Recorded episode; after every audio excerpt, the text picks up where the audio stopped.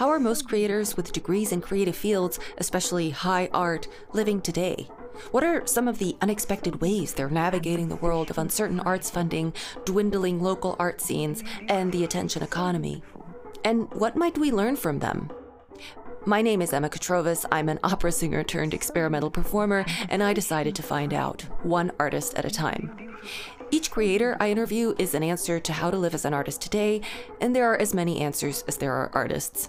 If you like the idea behind this podcast, consider subscribing to the newsletter sent out on the 13th of every month. You can find all the relevant links in the description. Here's to being on the verge. And the fish were frightened. Beautiful. So beautiful. Madness.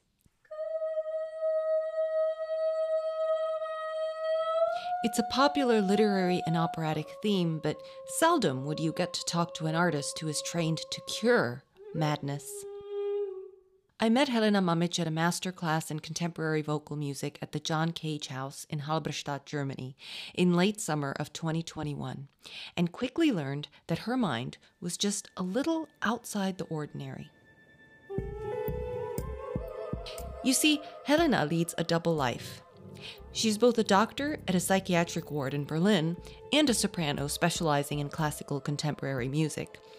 As a singer, Helena has achieved enough even for someone who doesn't have a parallel life as a doctor.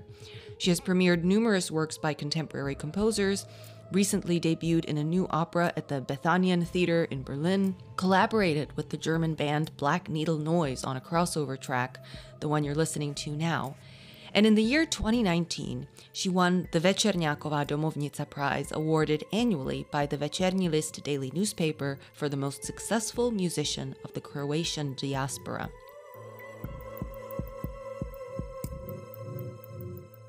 And as if that wasn't enough, Helena has recently published a book of political haikus in her native Croatian and written the libretto to a short opera based on her experiences as a psychiatrist.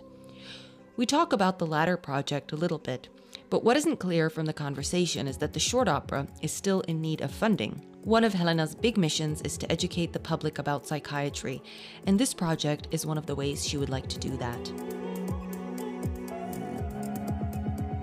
Helena and I talk about how psychiatry and classical contemporary music complement each other, how important understanding someone's culture is in determining whether they have a psychiatric condition, how every discharge letter from a psychiatric ward could be a libretto, as well as one thing that Helena says should be taught in conservatories, but isn't. It actually all began from a very interesting anecdote. When I was probably six years old, five and a half, there was a conversation with a very interesting lady from my father's village, a very small village near Tomislavgrad in mm. Bosnia and Herzegovina. She was quite a lucid, smart person, eloquent for those standards from one village where one cannot find so easily any kind of educated people. But there were few people that were highly intelligent, and her cognitive capabilities were really amazing. But she was like very interesting, strange, what we could say for her.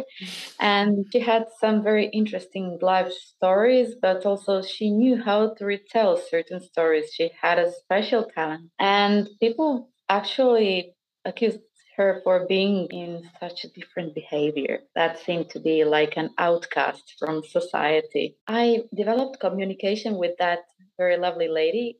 we used to chat a lot, and she taught me so interesting wise things about life. And I have seen that on the table. She was uh, very often taking uh, mental bonbons. So I told her, like, her name was Ruja. And I told her, Auntie Ruja, these bonbons are like mental bonbons, not mental bonbons. and we're going to send uh, the patients or those who are naughty to uh, not to mental hospital, but to men- mental peppermint hospital. And that's how it started all about. On the other hand, I, as a child, I was organizing like shows for other children and for my relatives, singing, dancing. All of kind of movements that I could actually make with my body or just sing out my soul. I sang all of those popular TV hits because I was very prone to remembering any kind of music that was streamed in television. And that's how it started that uh, my parents uh, to enroll me in piano classes. And I was also attending church choir in Split a few persons who were actually my teachers. They recommended me that I enroll into classical singing lessons rather than pursuing piano or singing in choir. And I was around probably 16, 17 when I started with my first singing lesson ever in my life and never looked back.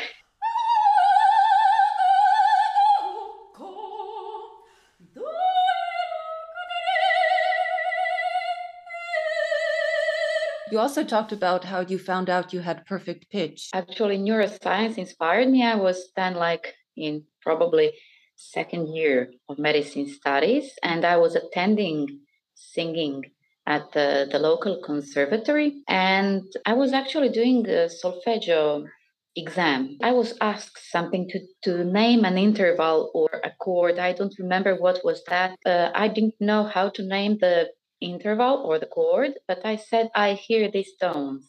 The teachers uh, from the panel were astonished because they asked me, Do you have a perfect pitch?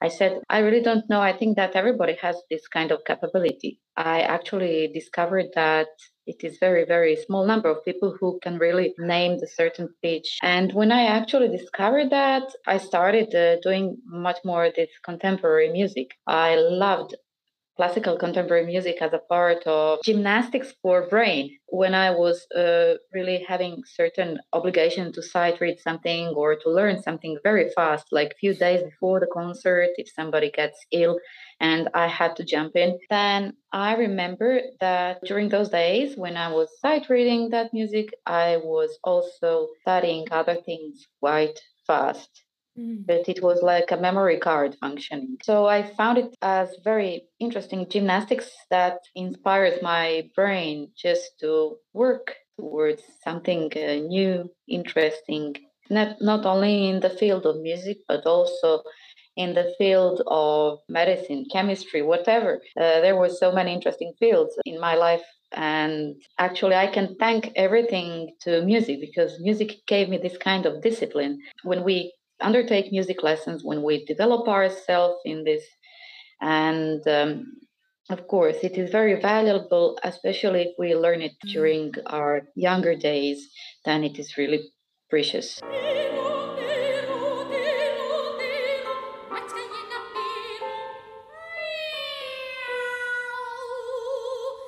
Do you know if anybody had uh, to teach me thing on conservatory Mm-hmm. Not to teach me too much musicology and all of these unimportant things for me, but to teach me how to be more assertive. Then where would I be today? Mm.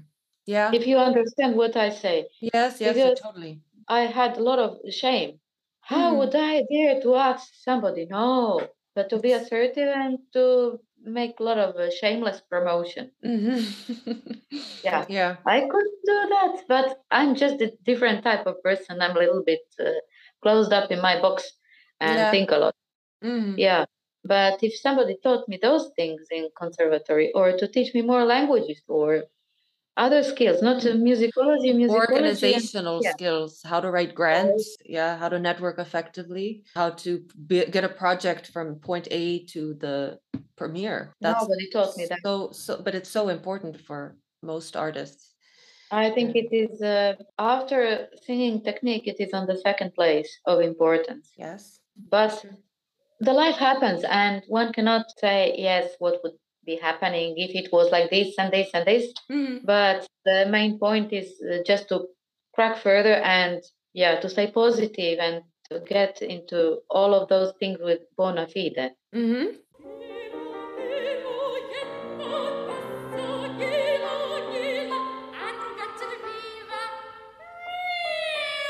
So so how does uh, music and medicine fit into your life? Uh, wh- how exactly do you split your time? Actually, um, I'm very, very blessed and lucky because I chose uh, not an easy field uh, in medicine because I'm actually doing my specialization in psychiatry. And it does take a lot from an individual. I cannot say it is an easy task. No. On the other hand, there is a huge link between classical contemporary music, that was my choice in music, and psychiatry. It is very near by each other. Actually, it feeds each other. It is like a symbiosis between those two branches. Mm. Uh, this psychiatry that is completely abstract it doesn't have anything to do with internal medicine or with surgery. It is so specific. Mm. It is like a philosophy in medicine. Yeah. Th- that is the closest point of view that I could fit into this mm. definition. Philosophy yeah. in medicine. And what is, on the other hand, music? It is philosophy in the art. It is like a good marriage. between medicine, medicine like psych- mm. psychiatry field and classical contemporary music.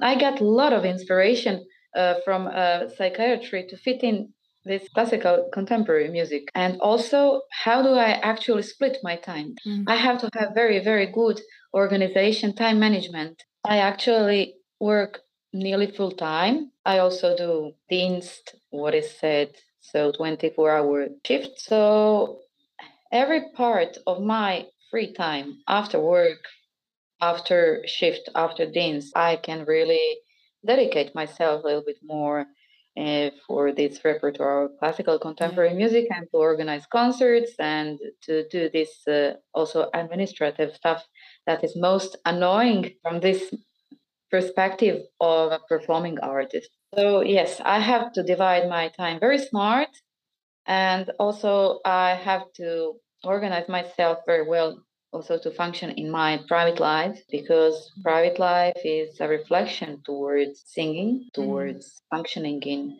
medicine. So I try to nourish myself in life fragment it's funny because I, I automatically laughed when you said classical contemporary music because you didn't say music you said classical contemporary music is a very good fit yes. with psychiatry and yes. so what is it so what is it about classical contemporary music that is such a good fit uh, w- well i would uh, everybody who asks this kind of question mm. um, one cannot easily visualize that if one does not see mm. certain scenario many of these uh, uh, contemporary music sounds actually one can find them in uh, psychiatry you know uh, yes it is true. yeah yeah no i believe you because when people scream or when they produce certain sounds when they're under certain condition like psychotic or mm-hmm. drug abuse alcohol abuse yeah. you couldn't believe how they produce certain sounds mm-hmm. and of course in completely normal uh, stage they wouldn't be able if if you mm-hmm. had an opportunity to show them the recording what they were mm-hmm. doing in that mm-hmm. psychotic state or drunken or drugged up state mm-hmm they just couldn't believe. They would say no you have recorded completely different person. Mm. no but since it is um, banned to do these kind of things to record somebody it is highly punishable and uh, so one could not have a proof that it is really possible. And what could our brain produce in certain circumstances? Have you used imitation to uh, interpret some like extend we call this extended techniques of course in in classical contemporary music right? When you're not singing but you're creating other sounds noises with your with your voice. What actually happens when i practice them mm-hmm. then the person stops to produce them. It is very interesting you mean you mean when you do it while they are doing it Yes. Ah, okay. I see. I didn't even think of that. I thought I okay, oh, see that's okay. Well, see, this is Helena why I think you're such a funny person because you would even think to do that on a shift while oh, you were while you were in the hospital. But I was alone in the shift. yeah. Because you're alone, so you can actually imitate. Okay, okay. I wasn't even thinking of that. I was thinking you would take off your doctor hat and put on your singer hat and remember your doctor self and then then imitate it. Okay, that's interesting. I know. No. Actually, I'm taking an advantage of uh, a scenario, yeah. And uh, yeah, experimental music actually gets inspiration from this kind of, mm. uh, let's say, different circumstances. Mm. yeah, no, it's true. I mean, so much of uh, contemporary classical is a kind of breakdown uh, of sanity to the point where it becomes a little bit you start wondering well is there something else that we can express with these extended techniques besides breakdown of personality and breakdown of some kind of social barriers but um, it's been so important to the 20th and 21st century this kind of vein of using the voice to transgress in some way. So it's it's so interesting that you that you are able to kind of go to the source almost. You're going to the source and researching field research in in extended techniques. That's so interesting. Partially yes. I add something in Scelsi or in Vito Žuraj mm. uh, compositions mm. uh, but those very small nuances and also when i present certain uh, work of composer of course I use uh, these impressions uh, from the uh, from the perspective of psychology and cognitive side, and also society. What is really important because con- classical contemporary music retells a story of society. It is a mirror of society.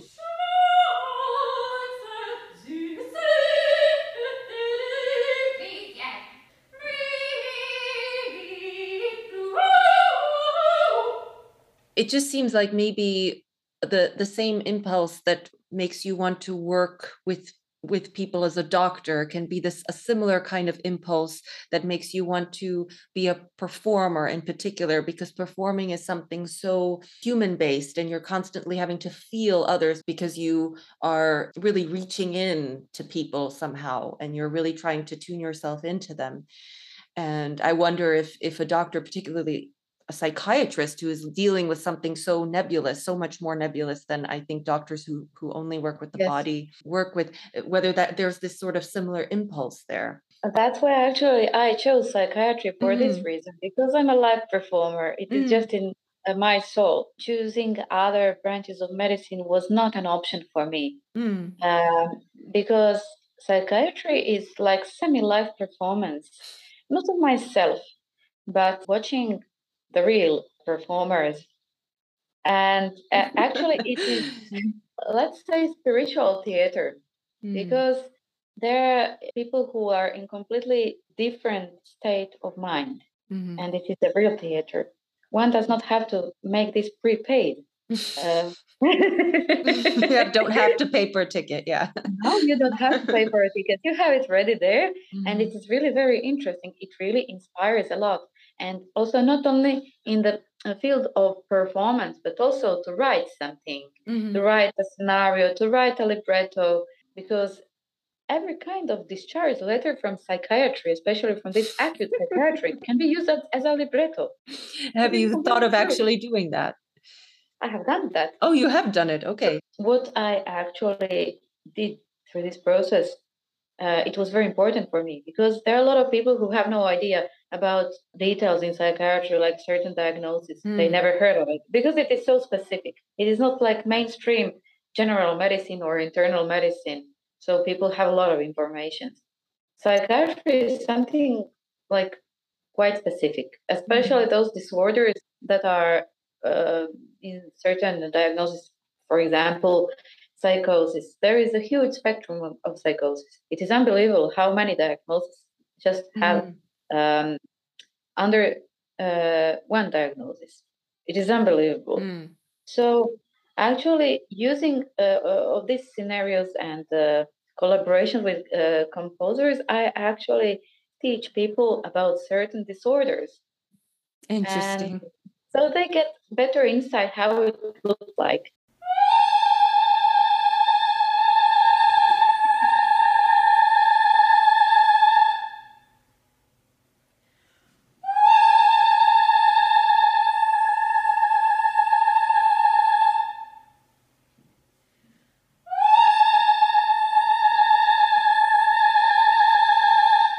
Madness as such is such a big theme in literature and in opera. What is your definition of madness as an actual expert in this? Very good question. I would define it from perspective of psychiatry. Madness is a term that was probably modified by psychiatry, defined and filtrated. But madness is older than psychiatry. And once psychiatry will disappear on this globe, madness will still exist. so it is a phenomenon. there are a lot of forms of madness. So actually, psychiatry has defined it very precisely. Uh, mm-hmm. Uh, we have mixture of uh, those symptoms and, of course, behavioral patterns, uh, cognitive alterations uh, that happen in acute stage of mm-hmm. that type of madness. So uh, there are actually a lot of them, a lot of types mm-hmm. of madness. And because there are a lot of types of madness, I'm really fond of psychiatry and mm-hmm. but uh, so there's no really concise definition. I mean, you can't say madness is when uh, your definition of reality does not match that of the majority people of people around you, for example. It is actually one of the symptoms, but there is just huge number of yeah. them. You know what's interesting is the uh, so uh, people who are not psychiatrists and people who are more I don't know philosophers or something like that would mm-hmm. maybe point out, well, it would be mad today if you thought that you could pick a certain herb on the full moon and eat it, and this would help you find the love of your life, for example. But there are recipes like this and pagan rituals and this kind of thing, which are mad by our standards, but would not be mad then because uh, a certain amount of people agreed that they are mm-hmm. true. So of that course. kind of complicates it, doesn't it? I mean, if yes. is reality, this kind mm-hmm. of thing, but that's more, I guess, for philosophy and not not psychiatry. Yes, but also um, it is more part of philosophy than for psychiatry because psychiatry actually it treats the disease it right. treats symptoms mm-hmm. and um, there was one small podcast where i actually spoke uh, about this problematics mm-hmm. but it was in croatian language because i could express myself much better yeah in, uh, in this language so i could give more informations but what was the main point the body language the architecture of language, your mother's language, can mean a lot in terms of psychiatry because there are some cultural norms in mm-hmm. your language, expressions, culture, and everything that it is treated completely normal, but in other countries completely unacceptable. So they actually do a lot of psychiatrization. Mm-hmm. There are mm-hmm. countries that are crazy of uh, so, uh, so huge uh, psychiatrizations, like Germany. Mm-hmm. It, it is completely normal here, when one does not fit into the box of mm. certain patterns, crazy. Mm. Say, no, you should really understand what people actually mean when they uh, mm. tell you that in the interview. Because mm. I remember once that we had a woman from Bosnia. Mm. And luckily, I know partially that culture. Mm-hmm. She was in, in uh, a German hospital. She was a yes, in a woman. German yes. hospital. Mm-hmm. So there wasn't a person from therapists or doctors or anybody who was talking uh, who spoke Croatian language or Serbian or mm-hmm. whatever. But that woman came. She had PTSD, and she was uh, treated like a person who had psychosis. Mm-hmm. But many of them thought that she was like talking about things that do not exist but when I stopped her, I, I asked her, What do you see? Why do you think that? And she said to me, and I said to other colleagues, No, it is not that. Mm-hmm. God, it is. Uh, she's she's not psychotic. She's mm-hmm. uh, traumatized because uh, some uh, cultural norms are actually completely normal for that part, and she is repeating that because those are the memories from her young adult days before okay. the war. Mm-hmm. So she was only recycling those happenings and opinions and mm-hmm. cultural parts. And like what what sounded so crazy in German that that was normal in in her Actually culture? it sounded crazy for German people uh, that she was talking about a bee and uh, she was mourning about the uh, bee that was killed. Mm-hmm. I mean mm-hmm. an insect. Yes, yes, yeah. a bee. Yeah. But they thought that she's crazy because she's mourning uh, and that she had psychosis. And then I explained that no, she's not psychotic. Uh, she's moaning because when a bee is killed in mm-hmm. Bosnia, mm-hmm. it is a very big deal mm-hmm. because a bee means a lot for the nature. And they're very prone uh, to protect nature. It's just cultural thing. And when one hurts a bee, then that person is not considered as a good person. Mm. That is the thing, and that's why she she was sobbing so horribly. Mm. Plus, she was traumatized from the war and everything. But she was repeating that story, and she told me, "I'm so sorry. I cannot get over that." But I said to her, I talked to colleagues, and then I explained everything. Do not worry. Do not cry, please. Everything is now completely clear why was that but you're not responsible for that i know that you didn't want to do that but how much energy it takes to understand these cultural norms mm-hmm. and the mm-hmm. language yeah so it is also a big challenge mm-hmm. and i was really happy that i discovered that through my work so that's why i made podcasts uh, so people can get better insight how important is uh, just to understand the culture and to have interpreter for a certain language if one ends up in psychiatric department.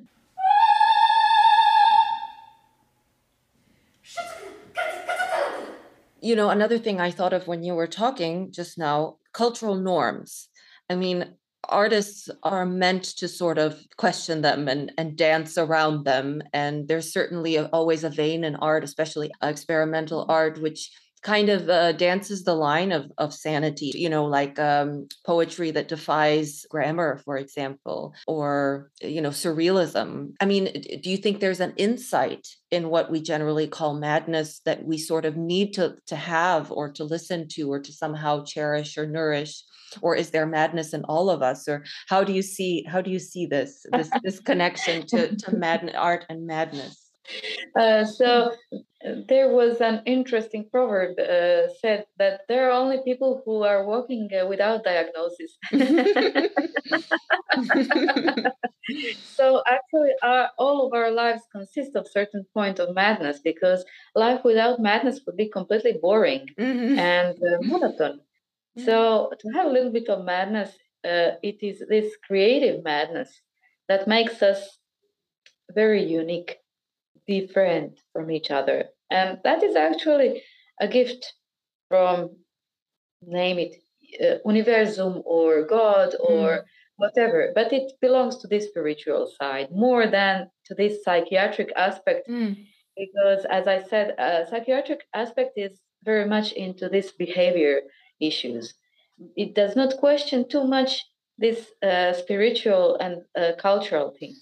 Mm. But I think it should be much more questioned if we want to develop not only medical field but also as a holistic field because mm. holistic is also very uh, important as an approach towards these kind of patients who are in a mm. need it seems like the only well the, the main difference is that if someone is suffering or making others suffer then their madness is a psychiatric condition and if they are if they're making art and and maybe not suffering so much or at least uh, not making other people suffer then it is not a psychiatric condition also uh, that is that is very ambiguous yeah there are people who do their art and they do not make other people suffer because mm. they're very much into art and art is actually their ergotherapy yeah their therapy yeah, yeah occupational therapy mm-hmm. as i can yeah, define it yeah but also it doesn't it doesn't vaccinate them from uh, having certain psychiatric uh, disease or just a condition that had to undergo a certain treatment mm-hmm. they're just different type of person but it is more type of personality than the madness itself because mm-hmm. Or any kind of diagnosis that has anything to do with psychosis or with these uh, very difficult uh, illnesses in terms of psychiatry, it is manifested uh, very differently by an individual because uh, all of us have certain personality. Mm. But also, there are very accurate symptoms that actually make cluster of certain symptoms that form a diagnosis. Mm. Well, what I'm just getting that uh, getting at is uh, that there's madness in all of us in the sense that human beings do so many things that don't really make sense on an immediate level, uh, in terms of just immediate survival, you know. And a lot of that is called art or it's called spirituality. For most of human history, those two things were inextricably linked. They were almost the same. And then, you know, I've I've also uh, heard about this idea that a lot of people that today would be seen in our Western society as having psychosis would be maybe shamans or would be considered like they're reaching into the underworld or something like that. And it's just a matter of can a society integrate these people and how are they integrated? It is true because uh, people who can not get uh, integrated into society or they have uh, problems with functioning mm-hmm. according to this uh, daily structure, what they yes. love to say. Uh, then they are uh, observed as people who need certain treatment. Well, I'm not yet opinionated about that because still I have to learn a lot about certain practices, religions also, right. in order to be able to say something about that. Right. But of course, just the term of no- normality, it is very stretchable. Mm-hmm. So the main point is to learn all of those cultures. I know it is not possible because who can memorize everything? Who can right. know everything? But also, maybe developing better connections with people who are in that kind of profession who could be very helpful. Mm.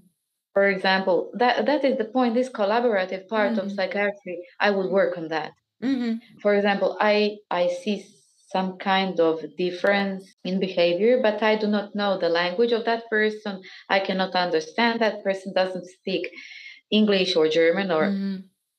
yeah. And then I have difficulty to understand what is it all about. I cannot find an interpreter for this kind mm-hmm. of language. For example, it was Tigrinya language, believe mm-hmm. me or mm-hmm. not. This is a real so, case you're talking about. Real case, yeah. real mm. case. And it was really very difficult. Mm-hmm. And then the next step would be okay, could we just talk to a person who probably studied this part of culture mm-hmm. or who traveled to this part of world? Mm-hmm. So, person who has a good insight into this kind of culture doesn't have to know the language necessarily, mm-hmm. but who visited it, who explored the circumstances. So, I would really love to go into that direction that psychiatry yeah. makes for this collaborative psychiatry. Mm-hmm. It would be really amazing.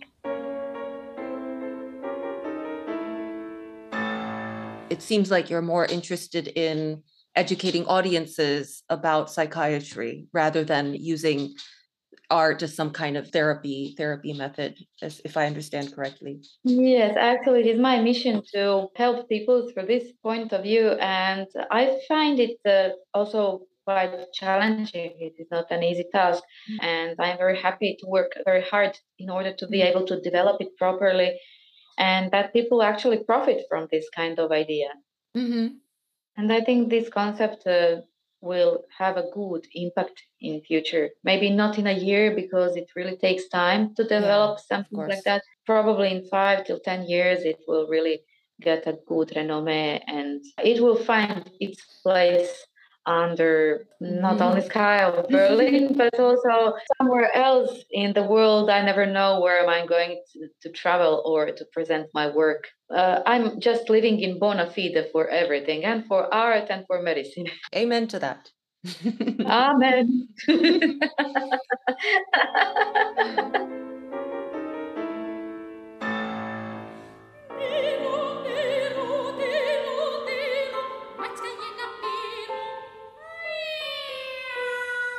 I hope you enjoyed that convo. To follow Helena Mamić's projects, both as a singer and a psychiatrist, her website and social media are linked in the description. Here's to being on the verge.